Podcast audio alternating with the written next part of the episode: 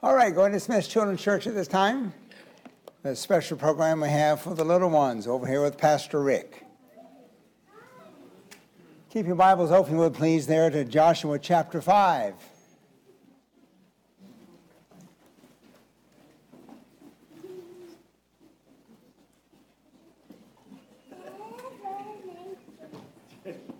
Not a worry in the world.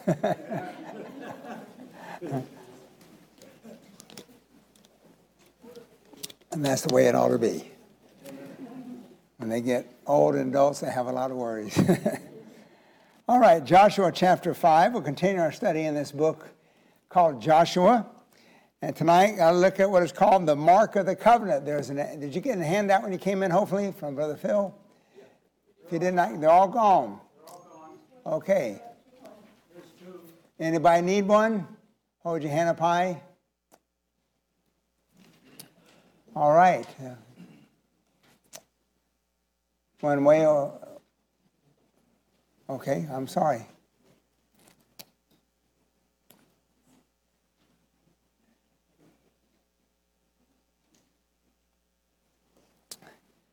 All right, Joshua chapter 5. We're going to look at tonight uh, the importance of circumcision, why God did that to the Jews. And we're going to look at this is actually a mark of the covenant God made with Israel. God made a covenant with us. What is the mark of the covenant that we have with God in our lives? We'll find out tonight. It's not circumcision, but basically it is spiritual circumcision. We'll look at that tonight. All right. To take out your notes, please, look at this together. Uh, first of all, circumcision was two things for God's people. Letter A, circumcision was the mark of the covenant that God made with Israel. If you'd hold your finger in Joshua, go with me now to Genesis chapter 17. Genesis 17. Here, God is speaking to Abraham, what is called the Abrahamic covenant, and we're going to see the mark of that covenant was circumcision. Genesis chapter 17, the first book of your Bible. Genesis chapter 17. Look with me in verse 1, please. And when Abram was ninety years old and nine, the Lord appeared unto Abram and said unto him, I am the Almighty God, walk before me and be thou perfect. And I will make my covenant between me and thee, and will multiply thee exceedingly. And Abraham fell on his face and talked with God with him, saying, As for me, behold, my covenant is with thee, and thou shalt be my, a father of many nations neither shall thy name any more be called Abram, but thou shalt be called Abraham. For I, for uh, father of many nations have I made thee. And I will make thee exceeding fruitful. I will make the uh, nations of thee, and kings shall come out of thee. I will establish my covenant between me and thee, and thy seed after thee in their generations, for an everlasting covenant, to be a God unto thee and to the seed after thee. I will give unto thee and to thy seed with thee the land wherein thou art a stranger, all the land of Canaan, for an everlasting possession, and I will be their God. Verse 9 And God said unto Abraham, Thou shalt keep my covenant, therefore, and thy seed after thee in all generations. This is my covenant, verse 10, which ye shall keep between me and you, and the seed after thee, every man child among you shall be circumcised and ye shall circumcise the flesh of the foreskin, and it, talking about circumcision, shall be a token, talking about a sign, a, co- a token of covenant between me and you. So circumcision was a mark, a token of God's covenant he made with Israel. We saw in verse 11 there, you shall circumcise the flesh of your foreskin, and it, the circumcision, shall be a token, a mark of the covenant between me and you. The second thing circumcision was to his people, it was necessary for Israel's success in warfare. It was necessary for Israel's success in warfare. They would fight many battles, and circumcision was necessary for their success in battle. Look on the screen there, please. It says, Before God would give them victory in war against their enemies, they were, had to renew their covenant to Him. Not a physical cutting of the flesh, but it was symbolic of them renewing their relationship with God. There was a generation wandering through the wilderness that had never been circumcised. Those that came out of Egypt were all circumcised, and the generation that were, that were born in the wilderness that were not. So, to renew that covenant with God, they had to circumcise this new generation that was born in the wilderness after they come out of Egypt.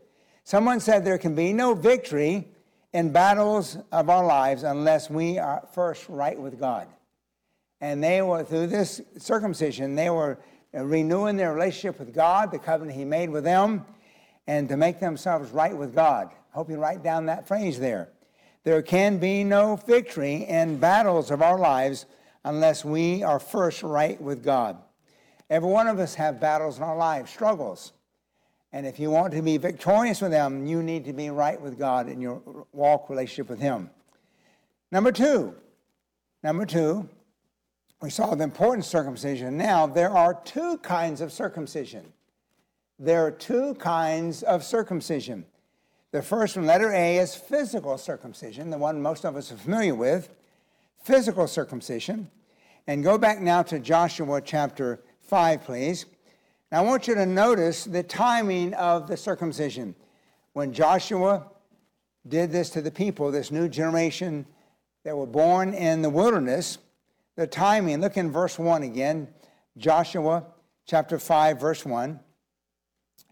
And it came to pass when all the kings of the Amorites, which were on the, uh, on the side of Jordan westward, and all the kings of the Canaanites, which were by the sea, heard that the Lord had dried up the waters of Jordan before, from before the children of Israel until they passed over.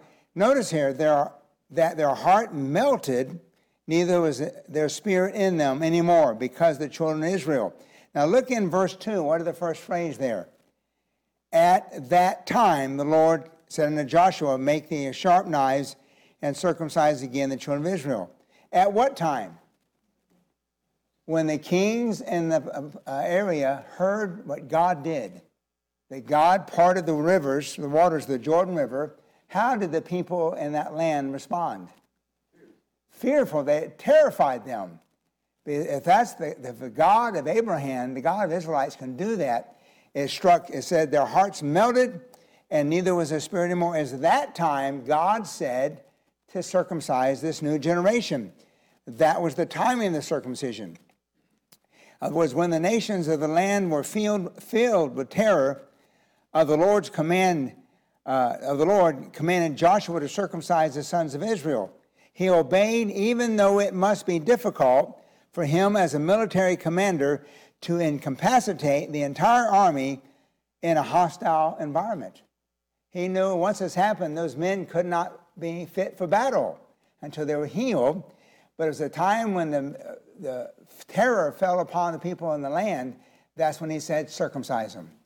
The timing of that. Now, number two, the reason. The reason for their circumcision. We see in verse 4.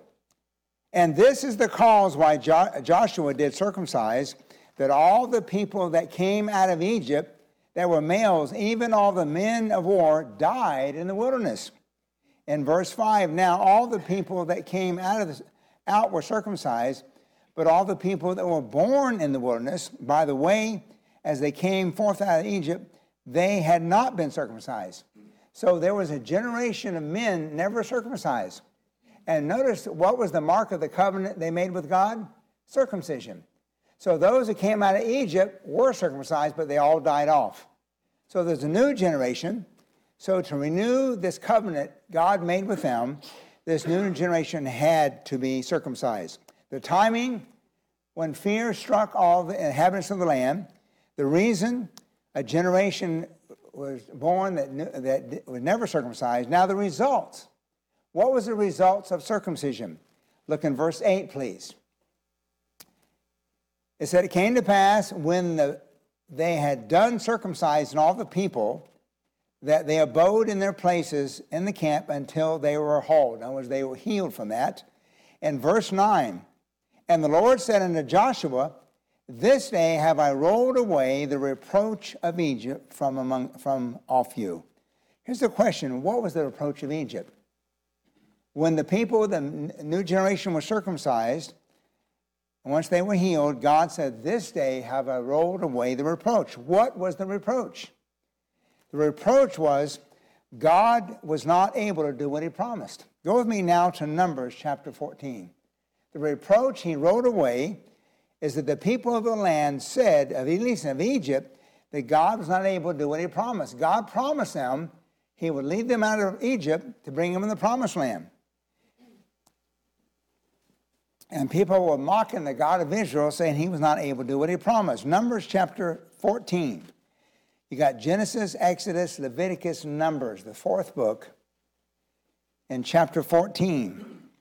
Here we're going to see what the reproach was that God said was uh, removed because of their circumcision. Numbers 14, look in verse 13, please. And Moses said unto the Lord, after God basically said he was going to wipe out the people because of their sin, Moses said, Then the Egyptians shall hear it, for thou broughtest up this people in thy might from among them, and they will tell it to the inhabitants of the land, for they have heard that the Lord art among his people. Verse 15. Now, if thou shalt kill all this people as one man, then the nations which have heard the fame of thee will speak, saying, verse 16, here it is, because the Lord was not able to bring this people into the land that swore unto him. So the people would saying basically, God says, step aside, I'm going to wipe out my people. Remember when he came down from the Mount Sinai, saw the people worshiping idols? God said, step aside, Moses, I'm going to deal with them. He said, don't do that. If you do this, the people that know why you brought the people out of Egypt say you're not able to do that. So the reproach was God's not able to do what he promised. So what did God promise that they said he was not able to do? Basically, it was this God promised that he would bring them out, that he might bring them in. God promised he'd bring them out of Egypt, that he might bring them into the promised land. That was a promise he made. And if he killed all of them, people would say God was not able to do what he promised. Let me read it to you. Exodus chapter 6 and verse 7. God said, I will take you for me to be a people, and I will be to you a God, and you shall know that I am the Lord your God, which bringeth you out from under the burdens of the Egyptians. He said, I will bring you into a land concerning that which I did swear unto Abraham to Isaac, to Jacob, and I will give you an inheritance. I am the Lord. That's the promise he made. Now, if you would please keep your finger in Joshua, go to Deuteronomy, please. Deuteronomy chapter 6. Here's the promise again in a much clearer manner. Deuteronomy chapter 6, the fifth book after Numbers, you got Deuteronomy. In chapter 6, verse 21. Here's the promise God made that Moses reminded him if you wipe out your people, then the people of the land who know, know what you promised Israel will say you're not able to do that. In verse 21, Deuteronomy 6:21, then thou shalt then excuse me, then thou shalt say unto thy son, We were Pharaoh's bondmen in Egypt, and the Lord brought us out of Egypt with a mighty hand. Look in verse 23. Here it is. He brought us out from thence. Why? That he might bring us in to give us a land which he sware unto fathers. So the promise was, I will bring you out of the bondage of Egypt. I'll bring you into the, in the promised land. And Moses said, Lord, if you wipe out your people, those who know your promise says you can't, you didn't do what you promised them. You're not able to do that. So the fact that he did do that, he did keep his promise, he removed the approach that, uh, that was brought upon from Egypt, that brought upon God. So the first kind of circumcision is physical. Let me give a, se- a second one. And don't miss this, please, because this applies to us. The second kind of circumcision is spiritual circumcision. Spiritual circumcision. There are two aspects of this. I hope you write it down. Not physical, but spiritual. The first aspect is what we call positional circumcision. I'll explain that to you. Positional circumcision. This is what Christ does to the believer. This is what Jesus Christ does to the believer when he's saved. Colossians 2:11, look on the screen here please. In whom also ye are circumcised with a circumcision made without hands. What was that? In the putting off the body of the sins of the flesh by the circumcision of Christ. So, spiritual circumcision, positional wise, is what Christ did in us when we were saved. We'll look at it. Letter B, Jesus, may I use the word cut off the power of the flesh at the moment of salvation. That is spiritual circumcision. He cut off. Physical is cutting off the foreflesh, physically. But spiritual, Jesus cuts off the power of the flesh at the moment we were saved. In Romans 6, verse 6, don't let me lose you. I'm going somewhere with all this. I seem to be kind of yawning, so don't let me lose you. Romans chapter 6, it's on the screen. Look what it says here. Knowing this, that our old man is crucified with him. Why? That the body of sin might be destroyed, that henceforth we should not serve sin. Now, the old man is our sinful flesh that we were enslaved to before we were saved. Its dominion, its dominance over our lives was cut off, destroyed at the moment of salvation. That's spiritual circumcision. The physical cutting off the foreflesh. Spiritual, the Lord in salvation cuts off the dominance of our sinful flesh in our lives. We were enslaved to it before we were saved.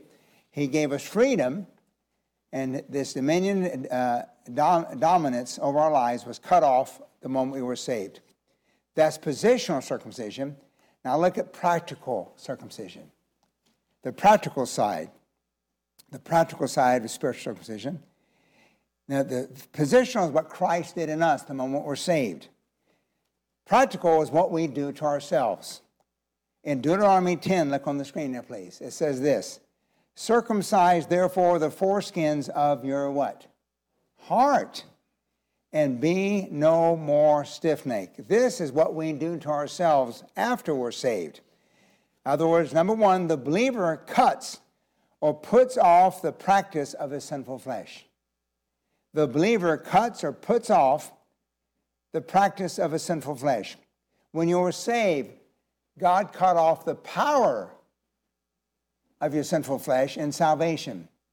And as a result of that, practically, now we are to put off that sinful flesh in our everyday lives. Look on the screen there, please, in Colossians chapter 3. It says, But now ye also put off all of these anger, wrath, malice, blasphemy, filthy communication out of your mouth. Lie not one to another. Why? seeing that you have put off the old man with his what? Deeds. So the spiritual side of circumcision, positionally, when you were saved, the Lord Jesus cut off the power of your flesh. Before salvation, we're in slavery, enslaved to the sinful flesh. When God saves you, He cut off that bondage that you have to the flesh. Doesn't mean the flesh is not still there, but you're no longer enslaved to it you now have a choice to live for the Lord. And so the positional side, he cut off the power of the flesh. The practical side now is I take that truth and I begin to cut off the practice of sin in my life. The believer cuts off that, and he says here to me, put off all these things that he put off the old man. Now, Roman number three. Roman number three. Let's look at the covenant God made with us. what was the covenant God made with Abraham? What was the mark of that covenant? Circumcision. And all the generation of uh, the Jews in Egypt were circumcised. And when God delivered them out of Egypt, uh, they wandered through the wilderness 40 years. God killed off that generation. And there was a new generation that was not circumcised to renew their relationship with God God commanded Joshua to circumcise all these new generation, and that renewed their, their uh, covenant with him. Now, there is a covenant God makes with us. What is that covenant? I'm glad you asked. First of all, write it down. It is an everlasting covenant. this covenant God makes with us today is an everlasting covenant. Go with me to Hebrews 13, please. This is not the Abrahamic covenant. This is a new covenant. This covenant God made with us at Mount Calvary. Hebrews chapter 13. Hebrews chapter 13. This covenant God makes with us. We saw the covenant God made with Abraham. The mark, the sign was circumcision. Now, the covenant God makes with us today as believers is called an everlasting covenant. Look in Hebrews 13, verse 20. Now, the God of peace that brought again from the dead our Lord Jesus, that great shepherd of the sheep, notice here, through the blood of the what? Everlasting covenant. As a result of that, it says, make you perfect. The word perfect means complete, or you what you ought to be as a Christian in every good work to do his will, working in you that which is well pleasing in his sight through Jesus Christ, to him to whom be glory forever and ever. So that's the covenant God makes with us. It was made at Mount Calvary. Now, what's the mark of our covenant? Now, remember, what was the mark of the covenant God made with Abraham? Circumcision. Where's the mark of the covenant God's made with us? I'm glad yes. Go with me now to 2 Timothy chapter 2. 2 Timothy chapter 2. Here's the mark of the covenant we have with God, an everlasting covenant. Now, this covenant is a visual covenant that people can see in us that we have a covenant with the God of heaven. 2 Timothy chapter 2 verse 19. 2 Timothy 2 verse 19. It says, Nevertheless, the foundation of God standeth sure, having this seal. The Lord knoweth them that are what? His. Read on. And as a result of that, let every one that nameth the name of Christ do what? Depart from iniquity. Look in verse 21. Then he says, If a man shall purge himself from these, from what? Iniquity, he shall be a vessel unto honor sanctified, meet for the master's use, and prepared unto every good work. In other words, what it's saying here is the believer putting off or purging himself from the deeds of the flesh is the mark of the covenant God has made with us. How do people, what mark do people see in us that we're God's children? The fact that we live holy lives. We depart from iniquity. We purge ourselves from things that are not pleasing to God. That's our mark of covenant, and that is what we call spiritual circumcision. Physical circumcision was the mark of the covenant God made with Israel. Spiritual circumcision is the mark of the covenant God made with us at Mount Calvary. And people can see the, our covenant with God by us living a life that's pleasing to Him and, and being perfect in every good way, eh, doing His will. Turn with me now to 1 Corinthians, please, as the ushers come forward for the communion. The deacons, that is. 1 Corinthians chapter 11.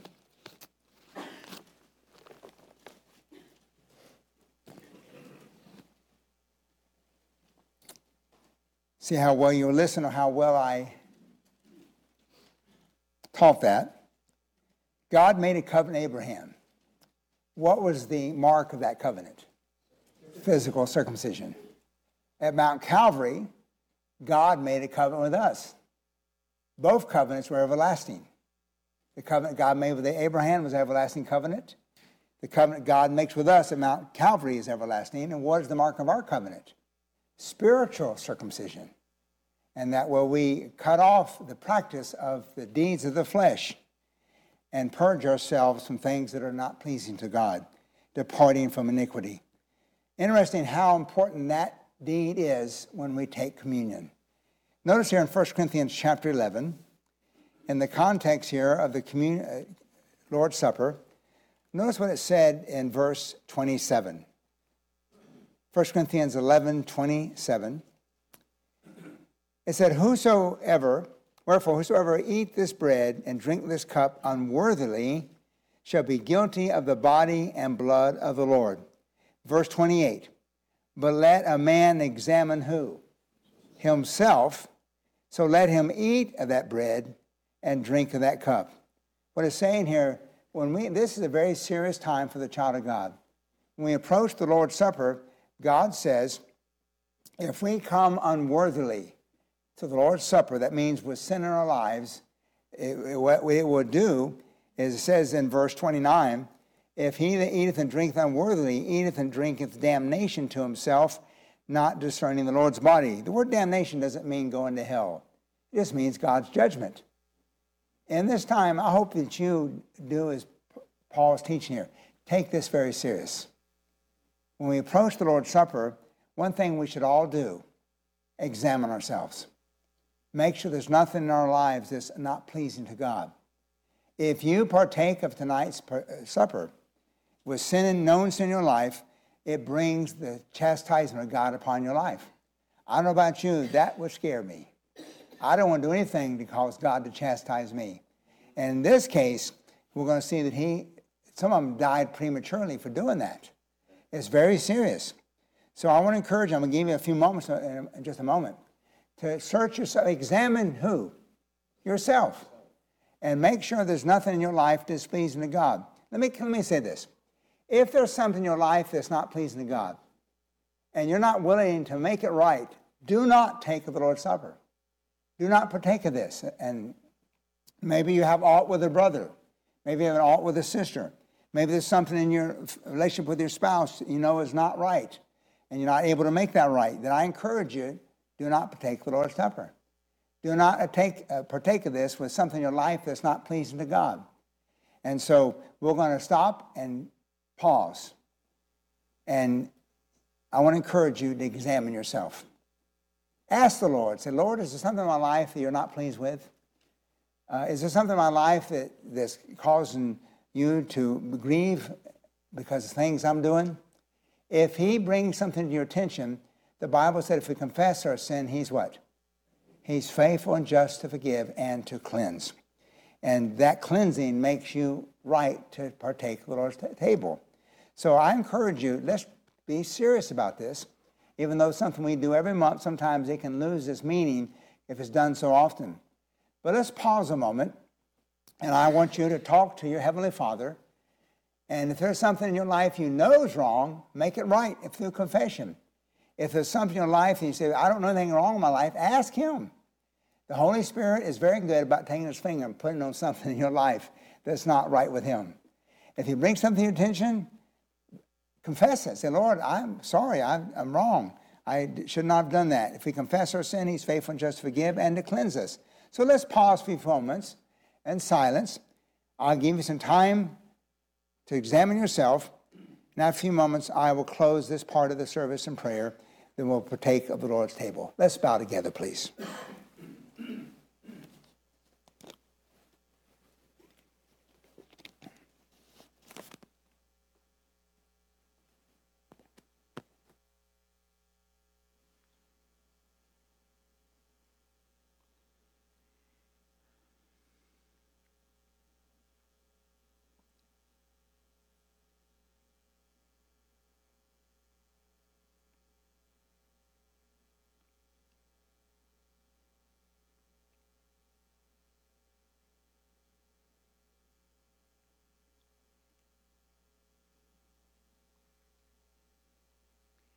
Heavenly Father, I pray that we could approach this scripture with the attitude that's set forth by the Apostle Paul.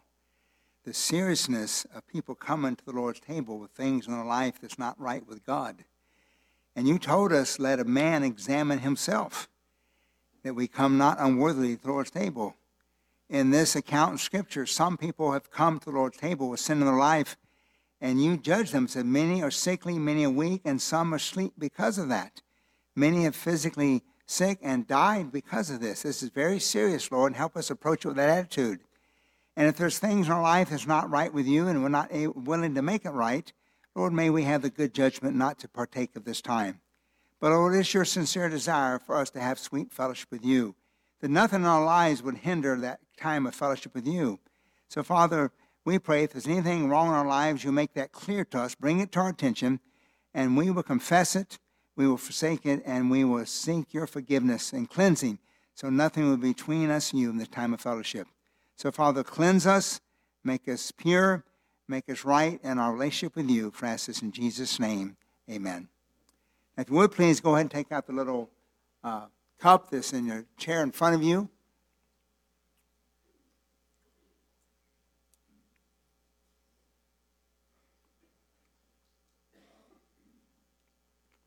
You would go ahead and get the little wafer off the bottom there.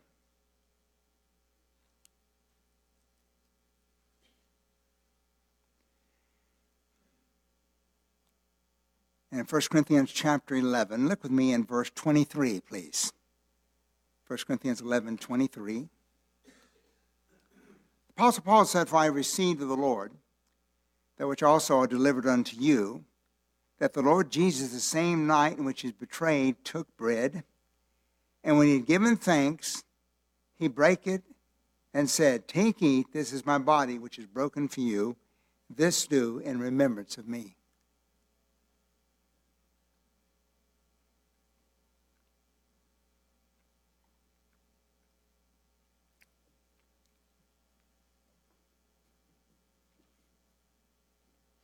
Let's pray.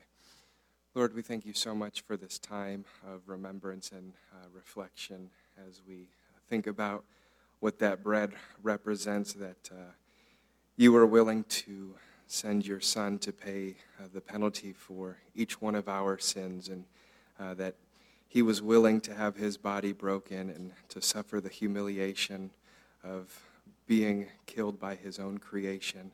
We thank you so much for that sacrifice that you are willing to make. And as we head into this Christmas season where we remember his birth, help us to never forget the whole reason of why he came in the first place and keep that in our mind throughout the season. We thank you again uh, for that sacrifice. In Jesus' name, amen. Thank you very much. If you go ahead and open the little juice part. This juice represents the blood of the Lord Jesus Christ that was shed for us on the cross. And the Bible says we are to do this in remembrance of him. Look with me in verse 25, please. After the same manner, also he took the cup, and when he had supped, saying, This cup is the New Testament, means the new covenant. In my blood, this do ye as often you drink it in remembrance of me.